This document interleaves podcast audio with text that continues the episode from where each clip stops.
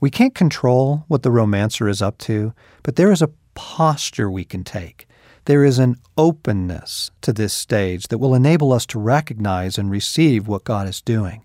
So let me ask Are you willing to let go of your insistence to control, meaning to allow for a life that exists beyond the realm of analysis? To let some portions of your life be impractical? To cease evaluating all things based on their function and utility? Coming closer to the heart, are you willing to let passion rise in you, though undoubtedly it will unnerve you? To permit the healing of some of your deepest wounds? To let yourself be run through as with a sword by beauty itself? Are you willing, at some level, to be undone? Then we may proceed. To enter into the romance, we must slow down, or we will miss it. Turn off the news, Put on some music, take a walk, take up painting or writing or reading poetry. Better still, what was it that stirred your heart over the years? Go and get it back. This is hard to do, especially for men who are conquering the world.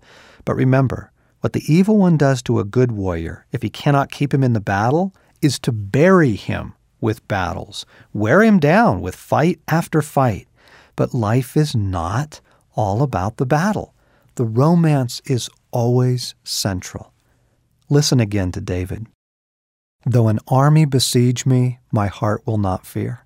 Though war break out against me, even then will I be confident. One thing I ask of the Lord, this is what I seek, that I may dwell in the house of the Lord all the days of my life, to gaze upon the beauty of the Lord. Psalm 27. He knows battle. He knows what it is to have God come through for him. He does not fear it. He is confident, as a seasoned warrior is confident. But he does not make it his heart's desire. What he seeks is not battle. What he seeks is the romance with God, to gaze upon the beauty of the Lord. For we must remember the battle is for the romance.